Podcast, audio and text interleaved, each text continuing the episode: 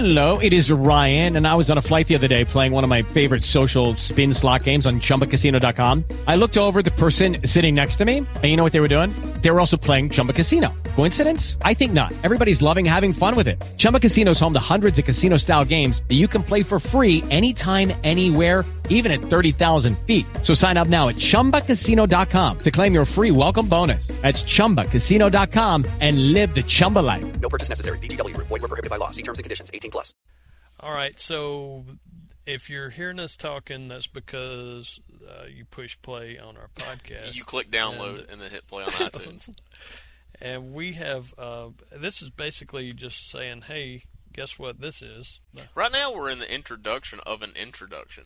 What this was was a great conversation when Kelley Dixon, from one of the editors from Breaking Bad, uh, gave us some time, and she talked to us for a while about uh, the world of about Editing. about things and stuff. yeah about things and stuff, Well- and we had a great time with it. This is part one of this, but we're having two parts to it. But It was a uh, lot of fun, a great time. but we didn't. Uh, you know, we didn't like just to let you know whatever a spoil, whatever the opposite of a spoiler alert is. That's what that is, this is, because we didn't push her for. You know, we didn't want to try and get behind the scenes stuff from her because we didn't want to get her in trouble with her job. You know, not knowing what she could tell us and couldn't tell us. So yeah, there wasn't a whole lot of Breaking Bad talk, was there? No, but I mean, I don't think at this point we were more interested in the editing aspect and what it, you know, like what an editor does.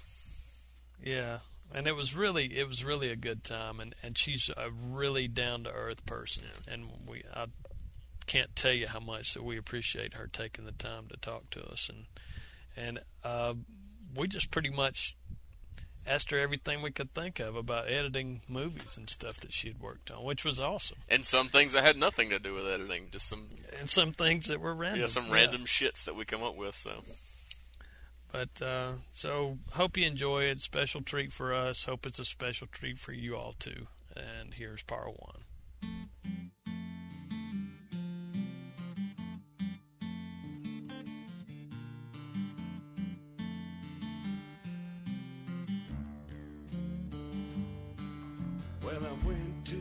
Doctor. I said, I'm feeling kind of rough. Let me break it to you, son. Your shit's fucked up. I said, My shit's fucked up. Well, I don't see how. He said, The shit that used to work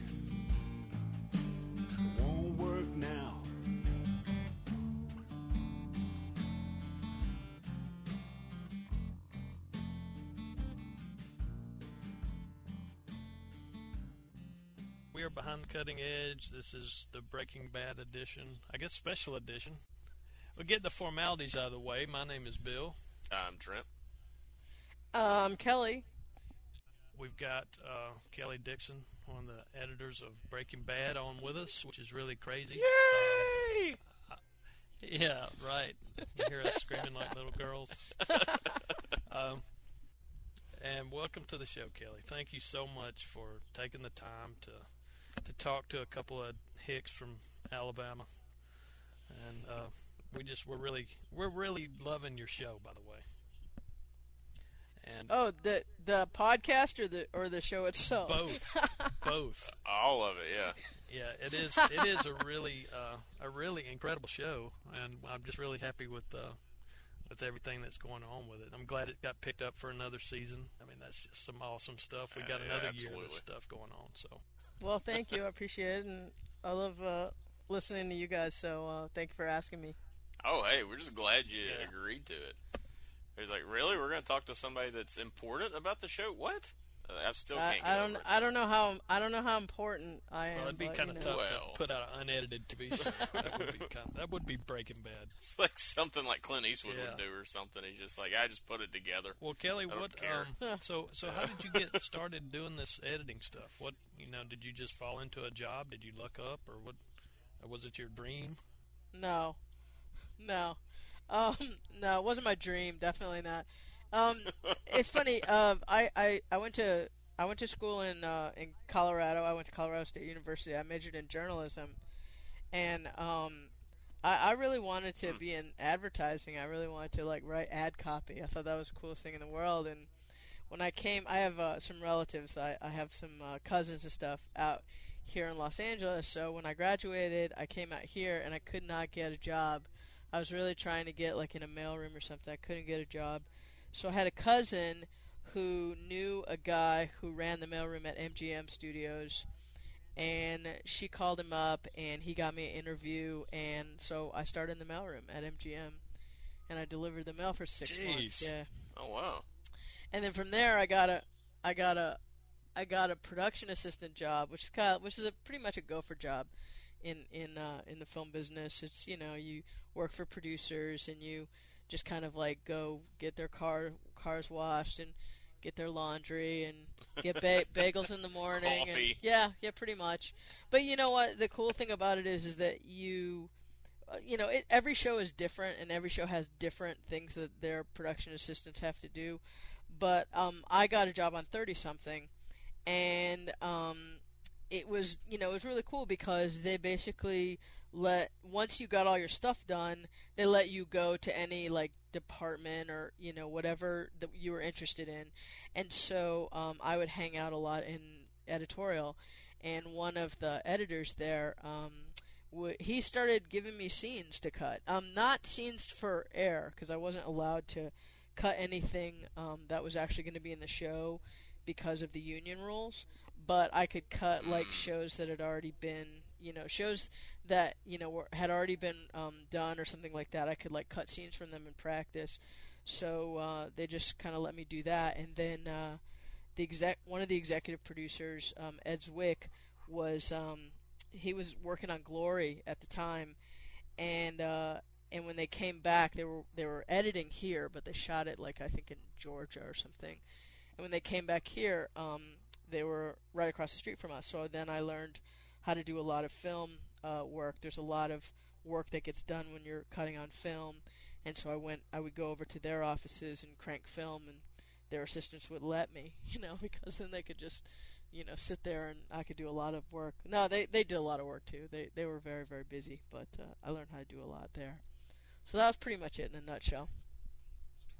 I actually did uh, for any podcast. I do about an hour's worth of research, and I end up having about five minutes worth of material. I am IMDb'd you.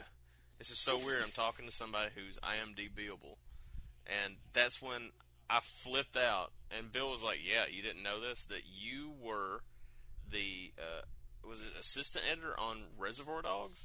Um, I was one of them. Um, Reservoir Dogs. I gotta tell you, Reservoir Dogs kind of an interesting one because, um, please excuse my dog. There, he's gonna pick now to start barking.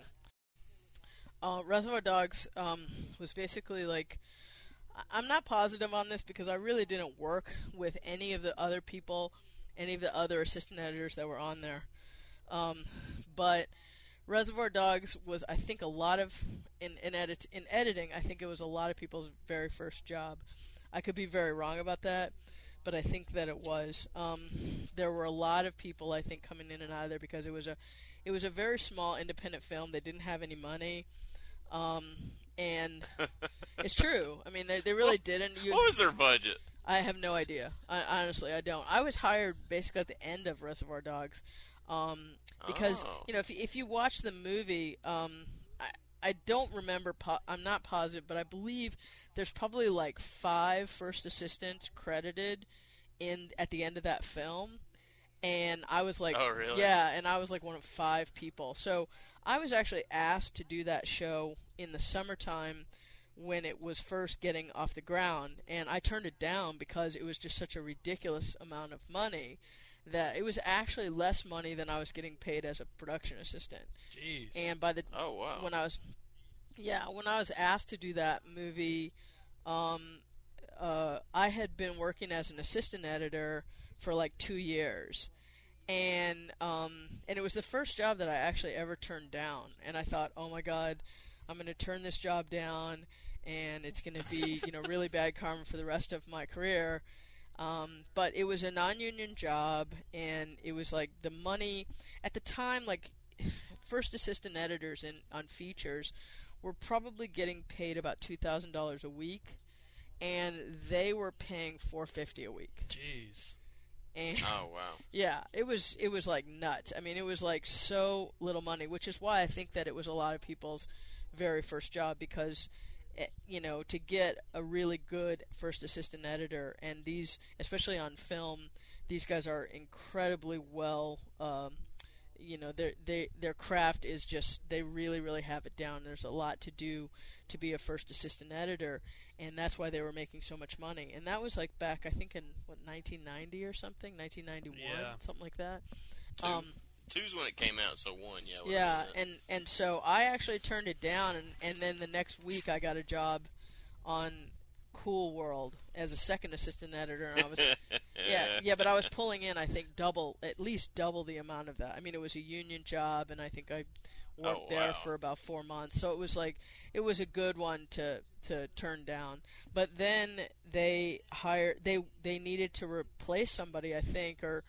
Um, and, in December, it was over Christmas, and they were finishing the movie at the time, but there was still like a lot of um, uh, I'm trying to think. There was still a lot of opticals, a lot of like you know in in film they call any special effects, any visual effects, stuff like that, opticals, where they actually have to get sent a, sent out to a lab to do.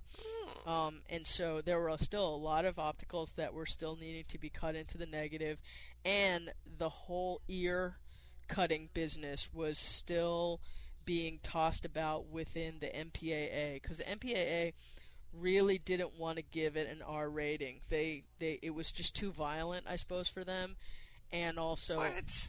yeah, and also you have to remember when it was. You know, there's a lot of things that are. I mean, it doesn't seem like that long ago, but there's a lot of things that were still going on back then. You know, independent movies were very, very few and far between. Um, I don't think there were hardly any. I mean, you could probably count them on two hands. And you know the the uh, the MPAA. You know, this is the um, the people who rate the the movies. You know, R and G and PG and all that. They um they they. I'm not really sure how that board is chosen or whatever, but they have an office like out here, like in what we call the Valley, and I, I think it's still there at the same place. It's off of Ventura Boulevard, like in Sherman Oaks, and um, and so I would have to take the movie over there, and then they would watch it, and then they would give it a rating, but they weren't happy with. I guess I guess the ear thing was too violent. So Sally Menke, the editor, had cut like a couple different versions of it, and so when you know they didn't like one version, then I have to bring it back and cut in, just actually cut into the film the new version, and then take it back over there. I think I did it like four or five times. Um, and the Whoa, other whoa, whoa, whoa! Hang, hang on, hang on. You were cutting part of the scene, the ear scene with No, no, the no, no, no. I- no. the. No, no, no, no. The, she had okay. You have to remember that, and Trent, you may know this um, because you have worked in film before. You know, it's it was at, no, no, seriously, at at at that time, you know, not that many things get done on film that much anymore. But at that time, everything no. was being done on film. So film was just, I mean, you literally could hold it in your hand, and we would have like what they call a work print, where it's you know it's a positive print of the film that you put up on the projector and you can watch it.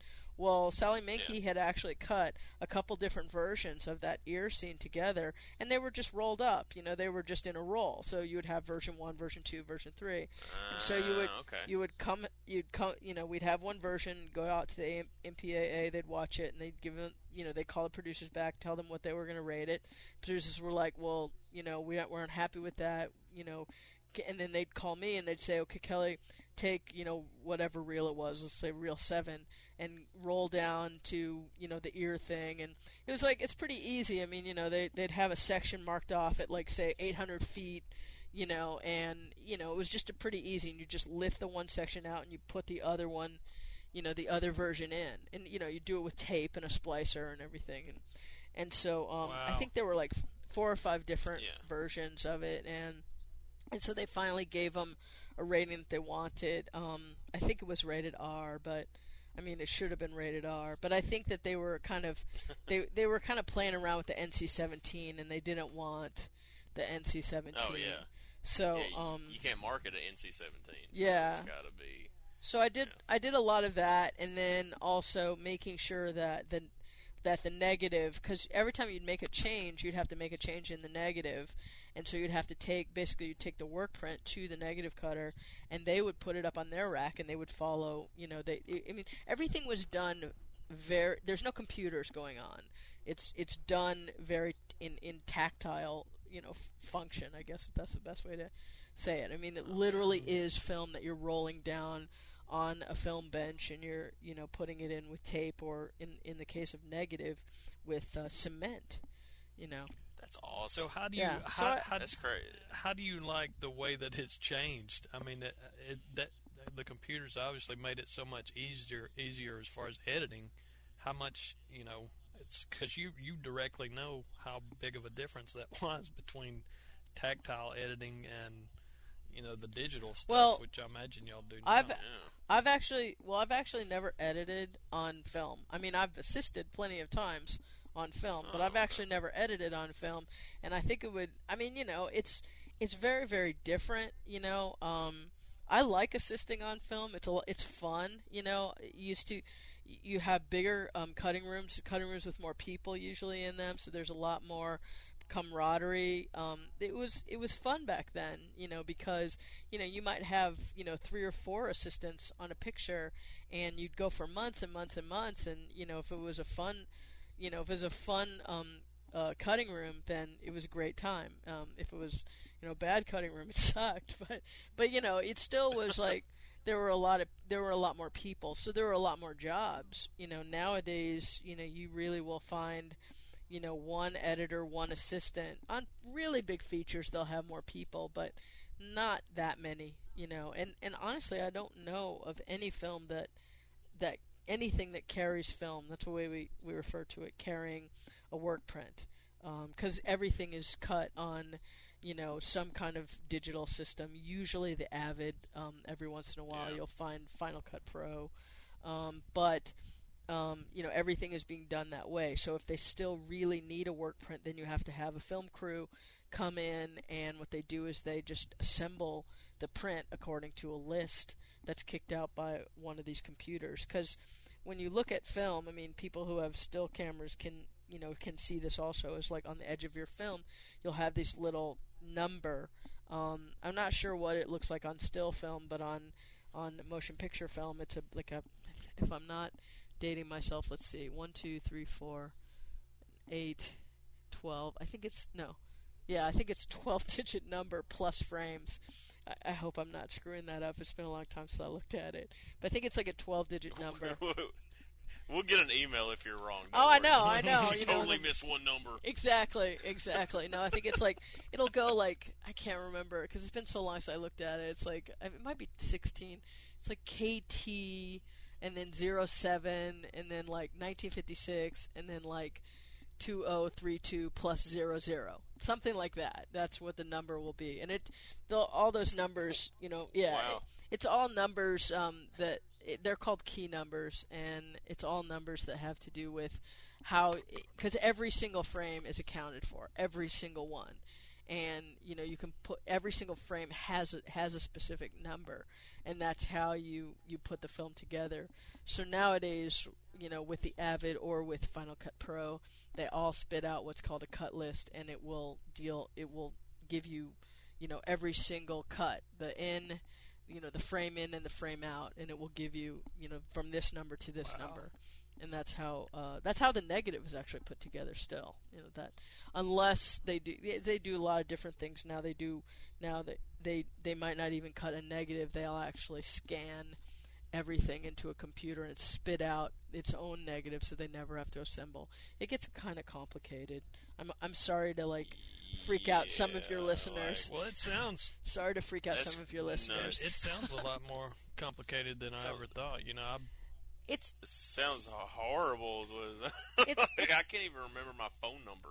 it's a lot of time. work. It's it's a lot of work, but you know, it's like I think that a lot of editors really appreciate cutting on the computer because you know, literally when you were cutting on film, you were literally cutting the frames of the film. We, we didn't cut the negative. The negative would be made into what's called a work print. It was almost like a Xerox copy, but it was actual film. And you know, they would sit there on a big, huge machine that would hold, you know, usually usually two rolls of picture and and two rolls of sound. um, because sound is not together with the picture. It's it's actually on its own, you know, roll, and um, you would literally have to reach across this big table and pull it out and cut it with a splicer and tape it together, and you know, it was it was a lot of work. Um, and I I can't imagine anybody that's editing misses it. Um, I've heard that I've heard that Spielberg still cuts on film. I, I don't know if it's true. No, no, no. I, I, I know that He it- would. It, was probably true. You know, I don't know if it's still true though. I, you know, I'd be I'd be curious. I have some friends that probably could could uh, find out. I have some friends that used to work for his main editor. Um, that I could probably find out if he still is. I'd be really surprised though. I mean, um, I I know his his main editor, you know, still you know works with him constantly, and uh, you know, I mean, he works with whenever Spielberg is doing something. This this editor will work with him, but this editor also works on other pictures, and I know he's not cutting film on the other pictures. I know he's cutting on. Uh, I know he's cutting digitally. Well, so. um, I think Rodriguez doesn't he do some? Yeah, didn't the I couldn't the Grindhouse stuff? Robert Rodriguez, from what I think, uh, it seems like I heard somewhere that It's it is all digital. it's all digital. well, maybe. It, Yeah, he shot. Um, it's the same cameras that he bought for Sin City. It's like the Sony big boys, like hmm. the redonkulous digitals. And he cut it all in his. He's got an apartment over his garage. It, like you can see clips of it in his behind the scenes where he just, because he's a nut, he just sits there and cuts all his own stuff and everything. And he's just. I got a question. Like this is this comes up a good point. What do you think of a directors that cut their own stuff, and b directors using non-union labor? Because I'm just now finding out about some of this stuff. Uh, well, I guess I guess preface that with you know Kelley, like you you mentioned a couple of the jobs, the um, working on Reservoir Dogs, that that was a non-union job. What what is the difference between a non-union and a regular job? I mean, Well, honestly, um, back then, I I don't know how much. Um, I don't. I, I'm trying to think of a way to to preface this because you know things have changed so much. I mean, back then there was hardly any independent movies, and now practically everything is independent. You know, and there and things are done. Oh yeah. There's so many. There's so many things that are done now. I mean, you can't keep track of of films. I mean, you know, it's it's sort of depressing to me when I, you know, I'll turn on I turned on I think Showtime the other night and some like really interesting looking film was on and it had a great cast, you know, and I'm like I sort of watched a little bit of it. I I I end up TiVoing it, you know, because I wanted to see the rest of it. But it was kind of depressing because I'm like, okay, I've never heard of this. It looks really, really, really interesting. The premise looks interesting. It looks really good. It's got a great cast, and I've never heard of it. And it's really hmm. sad because there's so many pictures now that get made that just don't really see much. You know, I guess either they go straight to video or you know they get a very very limited release and you know it's just sad because you know back then um anything that was independent and pretty decent you know with a good i mean if you had a good cast you pretty much made it. And if you had william h. Macy then you were guaranteed sundance film festival. I mean you know i'm joking about that because my friends and i used to joke but if you had william h. Macy in your picture you were guaranteed you know, uh, play at Sundance. But now, you know, there's so much that gets done, and you know, a lot of it just doesn't see, you know, very much venue because. And so I guess the reason that I bring that up is because you know back then the major difference between union and non-union, uh, m- much of the time it was money. You know, obviously money. I mean, the the first assistant editors that were getting paid, you know, at the time was, you know, two thousand dollars a week, which was quite good. Um, you know, Yeah. that that was way over scale. I mean, it was way over what the union minimum was. Um, but they deserved it. You know, they did a lot of work. They had to run. They basically ran their cutting rooms, and it was a lot of work. And they were f- extremely skilled. Um, but you know, then you'd have other films where they couldn't afford to pay that, like you know, like Reservoir Dogs. I mean, honestly, I don't know what they paid. I know what they offered me in the summertime um, when they first approached me with the job, and I turned it down. But then when they when they came back and offered it to me at Christmas time, they had gone up Wow. two hundred dollars a week. So, so I I don't know what all the other people made, but um, but nowadays, you know, the biggest difference between from what I've seen, I don't really hear about a whole lot of non-union work, but that doesn't mean that it's not out there. I just don't hear about too much of it.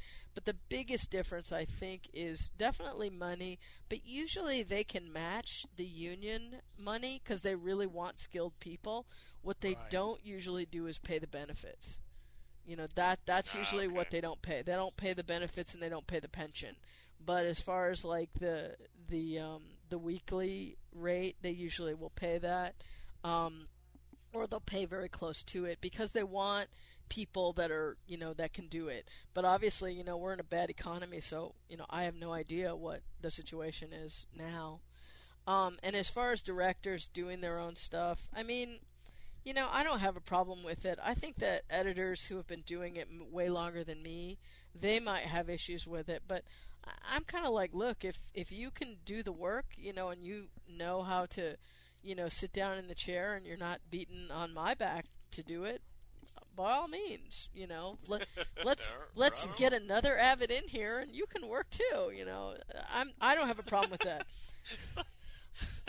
like the director that thinks he knows what he's doing. You're like, okay, we'll set up the play school Avid over here. Well- like a Tonka, like you know, Well, you- like toy wing. Like, okay, you play over there, and we'll do the. Well, you know, I have never really worked. I've never really worked with editor. I mean, with the directors that do know how to do it. But I have friends that have worked with directors that, like Soderbergh, knows how to do his own. You know, he knows the machine. He can do it. I I had a friend who was working on a Chris Columbus movie. He they definitely had an avid for him.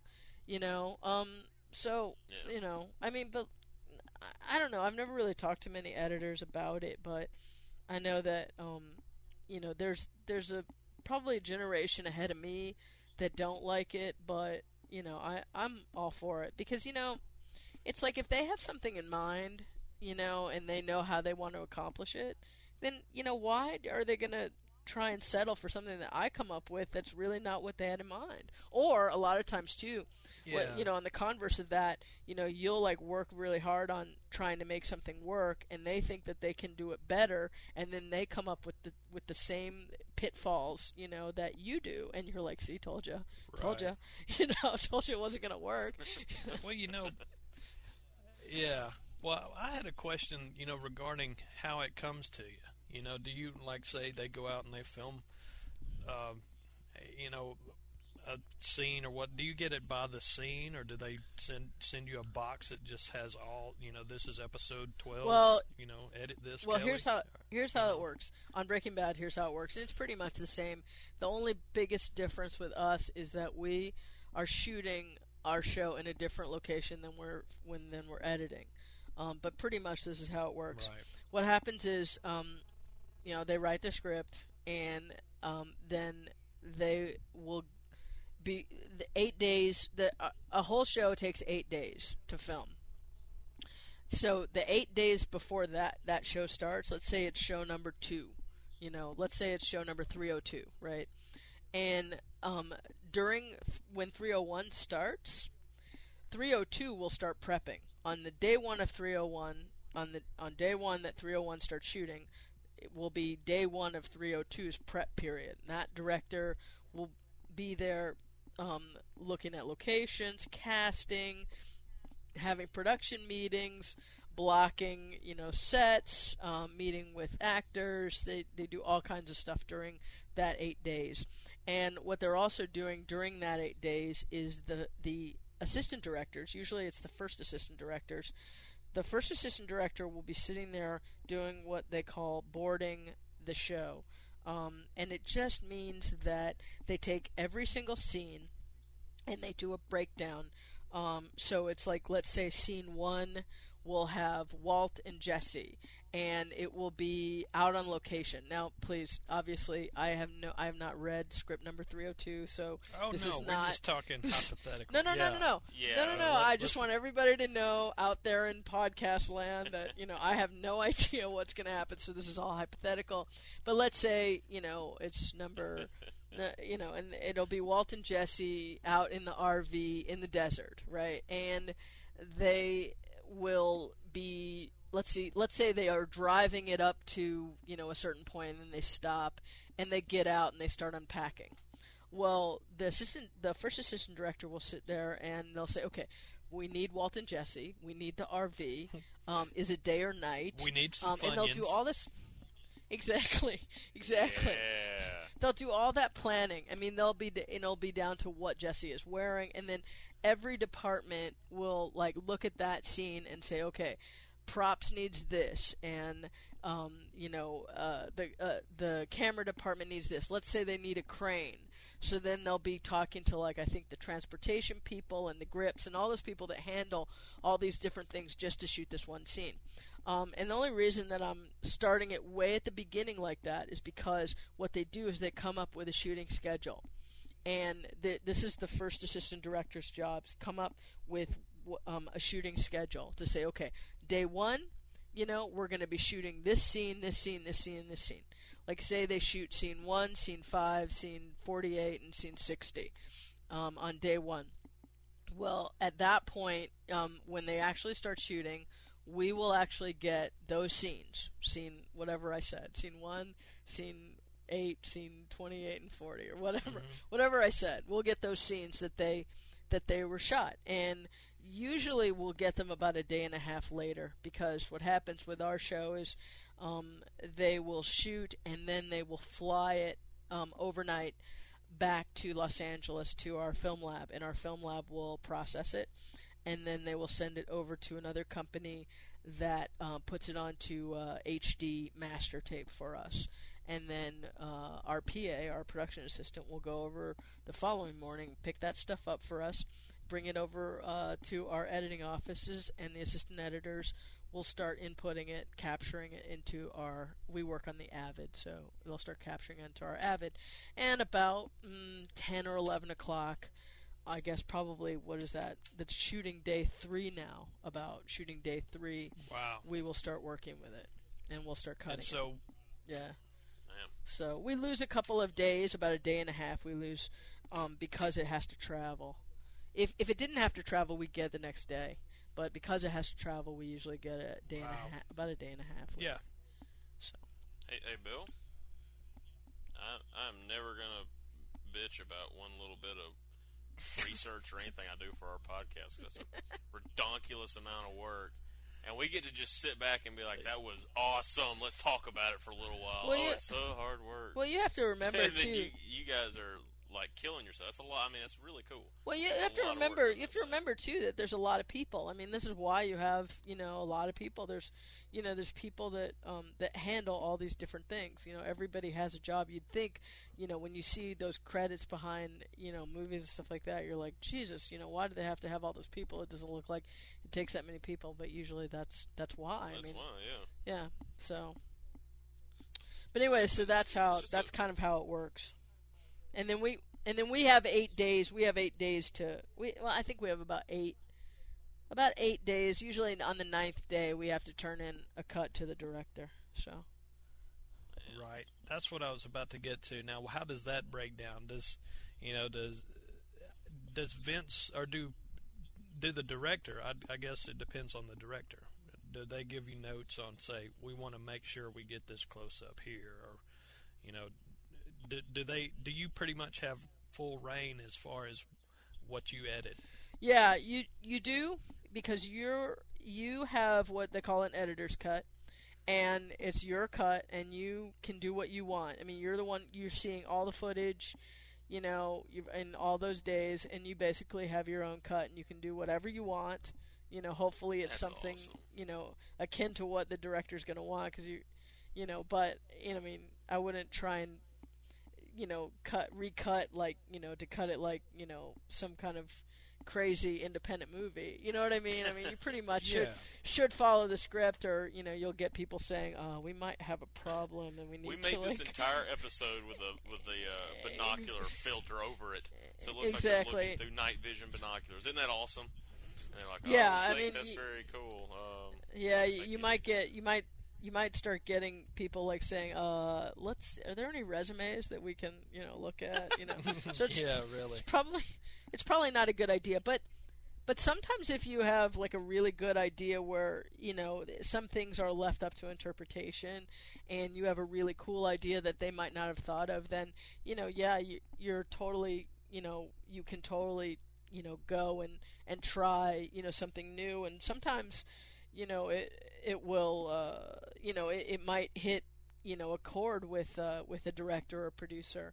You know, it's like I I think I've told you about this before, Bill, but um, during the pilot, um, uh, Vince wrote. Um, he wrote the montage in the pilot, but he didn't really. I don't have it in front of me, but he didn't really write anything. He just said he just kind of said montage, you know, making meth, you know, jump cutty to some hip music or something. Well, that's all he wrote, you know, basically. And so, you know, um, the the editor, you know, who was cutting that, her name is Lynn Willingham. I was actually assisting her at the time, and she was like, "Well, do you want to, you know, go ahead and cut this?" And I said, "Well." I don't know how to make meth. How am I supposed to? How am I supposed to cut this together? I don't. I don't know what comes first. And she just said that they shot it in order. So it's like you know they basically shot like you know, I can't remember the scene number, but let's say it's scene 30, and it said, you know, 30A was them grinding the stuff up with the, you know, mortar and pestle, and 30 Yeah. pest, yeah, and 30B would be, you know, whatever came next. I can't remember, but anyway, he shot it in order, so really, it was, you know, it was really like easy to like kind of put together, but when we showed it to him, like, and we had no music, we, we didn't have a music supervisor at the time, and um, we had no music, and we didn't know what he wanted because he wasn't really available to talk to us, and so we, I just kind of found some stuff. I had a friend that worked on um, Grey's Anatomy, and I called him up and I just said, you know, do you have any of your rejects that you could like, you know, uh, you know, throw my way for some some like cool music? And he said, you know, I would I can't do that because we pay a lot of money for our our music supervisor. But he said uh, he gave me a little hint, and he said, you know, a lot of times when he's looking for new music, um, he'll go up on MySpace and look at independent bands or something like that, and and just listen as they had. So that's what I did. I went up on MySpace and I found like this song. I can't really say what song it was. It's not the song we used, but I found a couple of them. I let Lynn listen to them. We chose one, and I just started cutting the thing. But then when Vince came in to finally see the editor's cut, he was like kind of blown away because he's like, I, I never thought that it would look like this.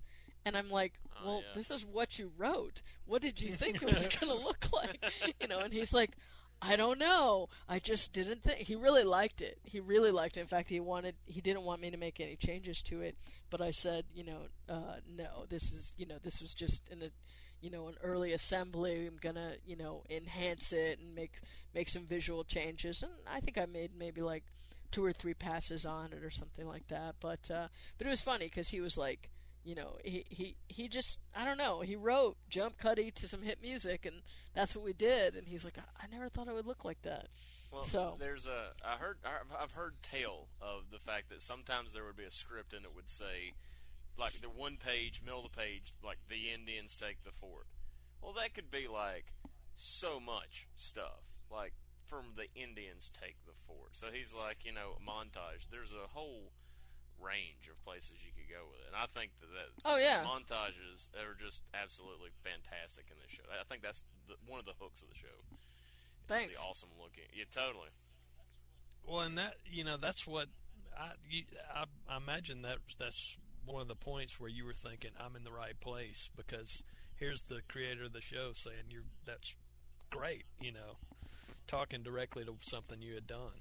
Oh yeah, I mean at the time, like I said, I I was just assisting, so um, you know I was real happy that you know he liked it, um, and you know everybody else seemed to like it too. And when we first sent it over to uh, Sony for um, uh, for the first time that they saw it was uh, right after a producer's cut, and Vince was our director and our producer, so he basically got double time, and uh, and they actually pointed it out also. I mean, I remember them being on a it was a conference call and they were like blown away with the whole show they loved the whole show and they were saying wow that montage is so good and vince said well our assistant editor cut it and you know that was a nice shout out there so that was cool Well, it, it, while we're on the subject, um, I, I I just have to say, and I've said this before, and I don't know. I mean, it's it's the truth. You can believe it or not, but my favorite episode between two seasons is Four Days Out. I absolutely think it embodies every single aspect of the show, all wrapped into one hour. And one of the things that caught my eye was the montages in it. I think I sent Bill a text afterwards saying something about it, and it didn't occur to me till the second watching of it because I had it recorded. I watched it on Sunday nights and then watched it again on Monday to take notes. I noticed that you were the one that edited that episode, and I was just like, "Freaking! This is the one with the awesome montages in it." It's had the two. It had the one where they're driving out the middle of nowhere, and it had the one um, that had another cooking montage. Yeah. Was, and like like Walt's eating the funyun, spits it out, and all that just awesome stuff. Thanks. I just wanted to take a second to be to to kiss your ass and be like, "That was awesome." Thanks. Thank you. Yeah, that really that those are really fun to show. I mean that that's something that uh, I mean I think that it you know this season was definitely a lot more dark and serious than the previous season. And I you know honestly what got me hooked was that levity. You know that that those montages seem to bring a lot of times. You know they they seem to make it almost like a buddy movie. And uh, I Yeah, just- I mean, I have to give props to Michelle MacLaren, the director of that episode too, because you know she did a really fantastic job. Um, she was another X Files uh, alumni, I guess you could say, and I was really excited to to get you know to to get to work with her. And um, that show uh, it was written by Sam Catlin, who also did a fantastic job with it. But it was so long. I mean, it was the long. I think it was the longest show. Like when it came in as an editor's cut, it was. I think it was like, God, I think it was probably like sixty-two minutes long or something, and it's supposed to be And you said they went over budget too. um, yeah, that's what I heard. podcast. That's what that's what they said. That's or what that, that's did. what I heard that happened. Um, uh, but yeah, I, I don't really I don't really hear anything about the money. So that was that was the first time that I had heard that was during the the the shooting. I mean, uh, the Ah. recording of that podcast. But yeah, it was the longest one, and it we had no idea how we were going to get the thing down to time. I mean, the time it's got to be like a little bit less than 48 minutes. I think it's like 47:12 or I can't remember exactly what time. And the thing was like way way over time and you know, and part of it, I mean, I felt so bad for Michelle because she shot so much footage for that montage that you'll never see. So much footage. I mean, I, there was probably like the montage itself, I think, is about a minute 47. I think. It's either minute 47 or minute 43 because I remember cutting it to the music, and I remember cutting the music specifically to make it that long. But um, I think that she probably shot at least, I don't know, two three hours worth of worth of montage footage. Yeah, God, it's all Yeah. man. right. yeah. I but then sped up like it was. Yeah. It made it a lot. Well, I mean, it was just you know, there's so much, and you know, it's just I mean, there was so much that was really sad to lose because just all of it was so good, but uh, you know, you just I mean, you can't. You, I mean, the first time I think I. What I usually do when I have a montage like that is I usually like to cut everything else and then I save that montage for the, the end. I usually will cut montages at the end. And I think that's my third meth cooking montage because I did the pilot and I did the one that's in season one where Badger and um, and Jesse cook together. So Yeah, and it goes goes awry. that that that director also Tricia Brock shot an enormous amount of footage. I mean, and there was so much footage that it was really a shame that you know you can't. I mean, but you know it would be the whole show. I mean, literally, there's there's so much of it, and you know, and so it's like It uh, sucks having to to clip out some really good stuff. Like when you're under a time constraint. I, I've never had an opportunity to just do something that was completely, you know, not having to be under a certain time limit. So especially with a TV show, it's it's got to suck to have so much gold, and you're looking at it and you're like, damn, we just don't have the time. You know. We Well, you know the hard part too with yeah, the hard part too with those kinds of things too is that what's really unfortunate is not only trying to make the time, but you don't want to get boring. You don't want the montage to Mm-hmm. because after you know because you can cut it and you know, maybe 10 seconds longer and it will be like, okay, I'm over this. I'm over this. You know what I mean? Yeah. So you're trying to like not have it be too long, but you're trying to show all the stuff that you want to show in it. And that one was tough because you know, she had shot so much interesting footage, but you know, we also had to deal with a music cut, you know, because that music, I think it's by the Black Seeds or something, and you know, the I music. can look back at my notes, but uh, um, No, I- yeah, let's just I- say okay. I think it was the Black Seeds. I think it's called One One by One. I think, and um, Yeah, yeah, that is it. yeah. Yeah. and and so you know but but you know that music like they like in in that song like they'll repeat verses so you know you have to be careful with that too because as if if you have a song that repeats verses like that then you know as you start to get too long then it gets to be it doesn't matter what the picture looks like because the music is starting to be repetitive. Do you see what i mean? So Right. so it was like it was a it was a fine line between you know we don't want to you know obviously we had to we had to make it short because the show was so long and there was so much in the show that had to be you know that show really depended on plot and you you know you couldn't drop whole scenes because you needed them for that you know for that show. But um but yeah I was really I was really kind of you know a little nervous when Michelle saw the final cut because I thought oh no she's going to she's going to be upset because we had to lose this shot or that shot or you know but she she wasn't. She was really happy with it and she was blown away with how you know we could cut all of this stuff out and she didn't miss it which is pretty good for um you know a director to be able to say that Well, I I have to agree. I mean, I Um, I, I think that you know um, maybe I don't know. I mean, I guess the director co- tries to get every shot that they can and trust that some of those will be bad and some of those will be good, and hopefully there'll be enough to use for a one minute, you know, montage. Am I correct?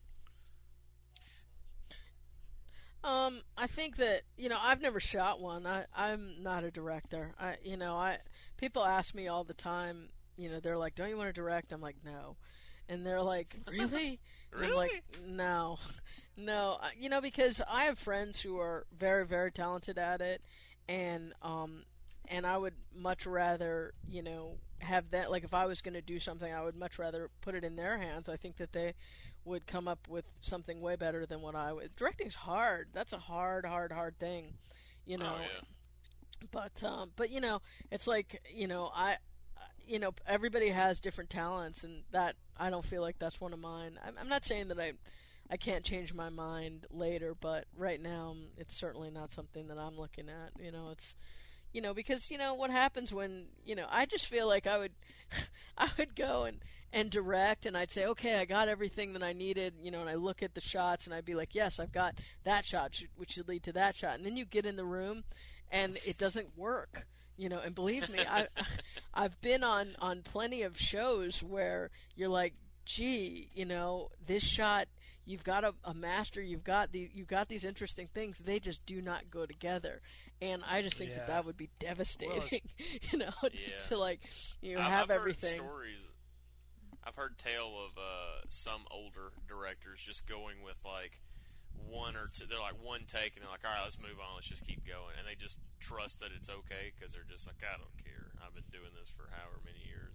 Well, it's not only know. Just it's it's not only older directors. There's a lot of directors out there. I mean, you know that you know they think that they've got everything, or um, a lot of times what some directors will do will be they'll just shoot like a hundred million different setups, and it's like you know they just are basically shooting from the hip. They shoot a ton of stuff, and you're like, you know, God, you know. uh, It's too did they. Well, did they have a plan? You're hoping, you know, did they have a plan? but you know but i mean you know it's i don't know. I think a lot of times too that you know that's with directors who are you know new to a crew or something and they want and new to a production. And they also want to make sure that you know they have everything because it's not only that director that you have to please. They have to please producers who in turn have to please studios and networks. And you know if you kind of don't get the shots that are going to be needed. Like say, you know, with our show, they they like to use a lot of wide shots. Uh, our show uses probably more wide shots than and a lot of shows that I've seen. Um, you know, we like to use a ton of wide shots. Well, if you have a director who basically, you know, shoots only close-ups, well then that's going to be a problem for us, you know, that you know, certainly our producers are not going to be happy, you know, with that. Yes, it's Um, not going to fit with the entirety of the show. It's just Exactly, be for that exactly. episode, yeah. But on the converse, if you only do wide shots and you don't do any close coverage, that's not going to work either.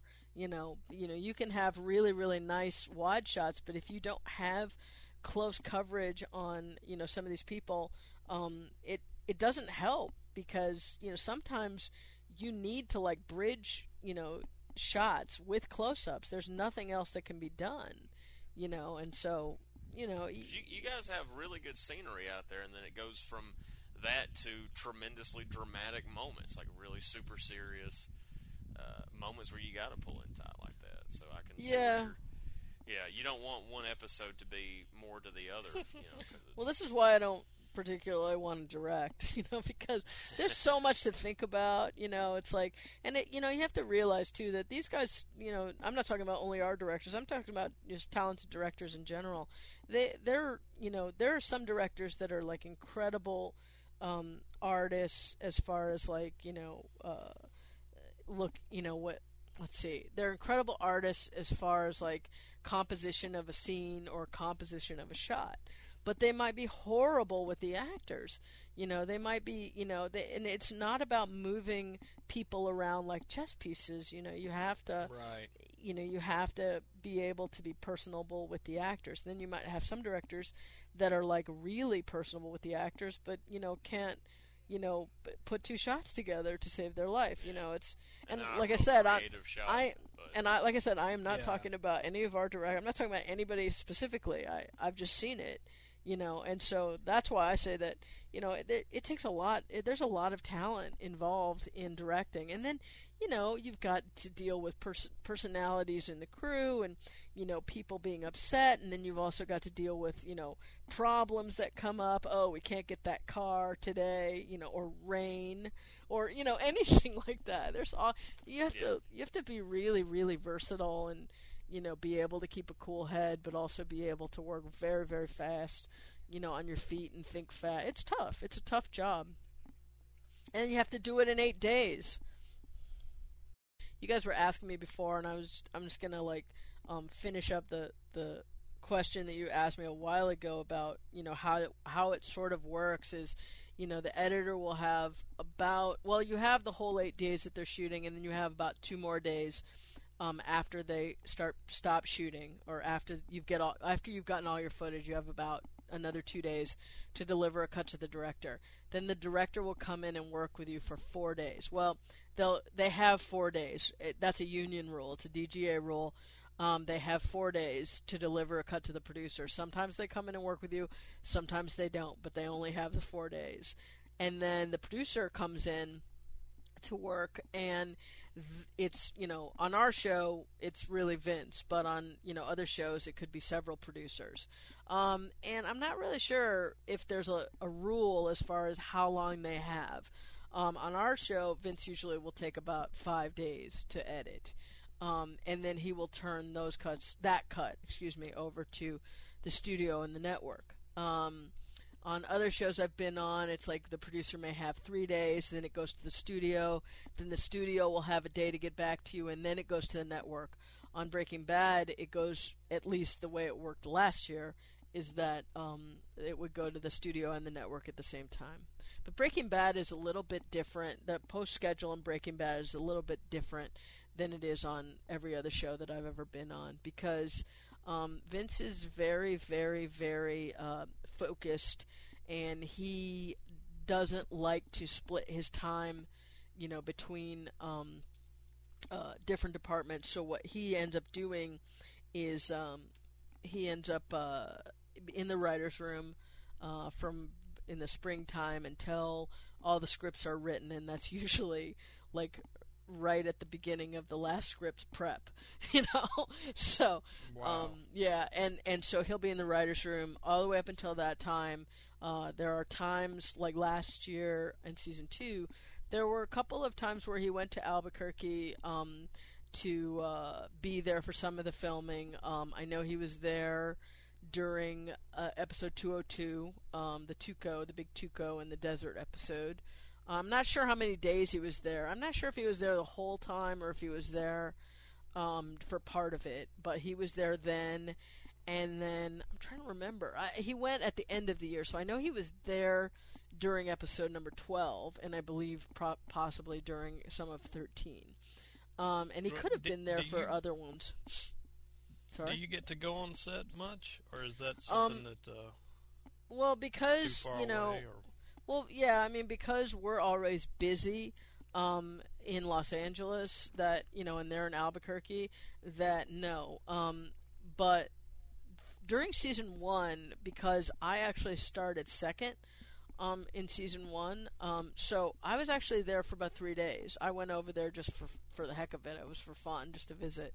So I went over there um, while they were filming episode. Well, they were they were doing 101 and 102 together uh, because it was they were uh, it was the same director Adam Bernstein and he was kind of doing both episodes together. Um, so I was there for a little bit of filming of that. Like um, they were actually it was it was it was actually like right when they were about to film the big basement scene and um, they were kind of blocking it out with uh, with Max, the guy who plays Crazy Eight, and Brian, and they actually like they actually chained him Uh, up to the Crazy Eight. or actually bike locked him to that pole, and they they ended up he wanted to like stay out there. He wanted to stay chained up or you know locked up there method actor. for like all this time. Yeah, he he kind of he wanted to do it, and it's funny because you know I think I had Oh. read like somewhere I think maybe it's on AMC's website they gave that he gave like a little bit of an interview where he was out there and they I remember them wanting to I think they bet him. They they had a bet with him or Brian had a bet with him or something and they couldn't do it and I think he ended up winning that bet.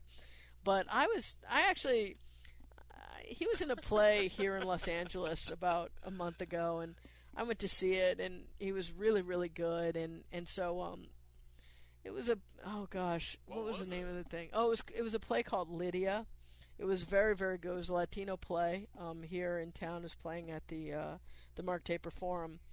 And and I ended up uh we ended up hanging out a little bit afterwards and we were talking and I said you know is that you know true? How long did you stay locked up? And he goes no i i did it you know for like eight hours. And then i said okay in the bathroom?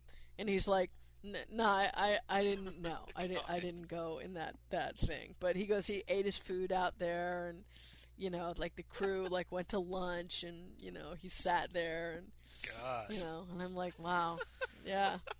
But he he wanted to like you know to see what it was like. And it, and you know a, a shout out to max because max if i got a little bit of that story wrong i apologize. You know, so. well, it, but um all right, we're gonna have to stop this for a few minutes because it's it's it's so much show we can't put it into one episode. So we're gonna have to extend it over into a whole nother show where it can be properly uh, uh, absorbed. So um, what we're gonna do is stop right here and continue next week. So uh, our next time, our next download, just hit refresh. And until then, we are still behind the cutting edge, and I'm still Bill. I'm still Trent. and i'm Kelley and i think i'll be back next week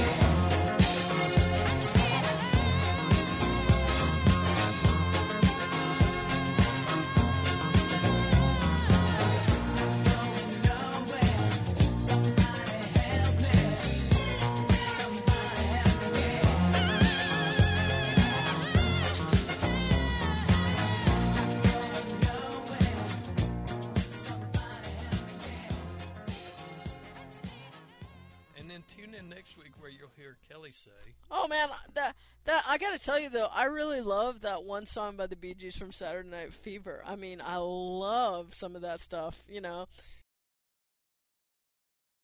Hello, it is Ryan, and we could all use an extra bright spot in our day, couldn't we? Just to make up for things like sitting in traffic, doing the dishes, counting your steps, you know, all the mundane stuff. That is why I'm such a big fan of Chumba Casino. Chumba Casino has all your favorite social casino style games that you can play for free anytime, anywhere with daily bonuses. That should brighten your day a little. Actually, a lot. So sign up now at chumbacasino.com. That's chumbacasino.com. No purchase necessary. Group. Void were prohibited by law. See terms and conditions. 18 plus.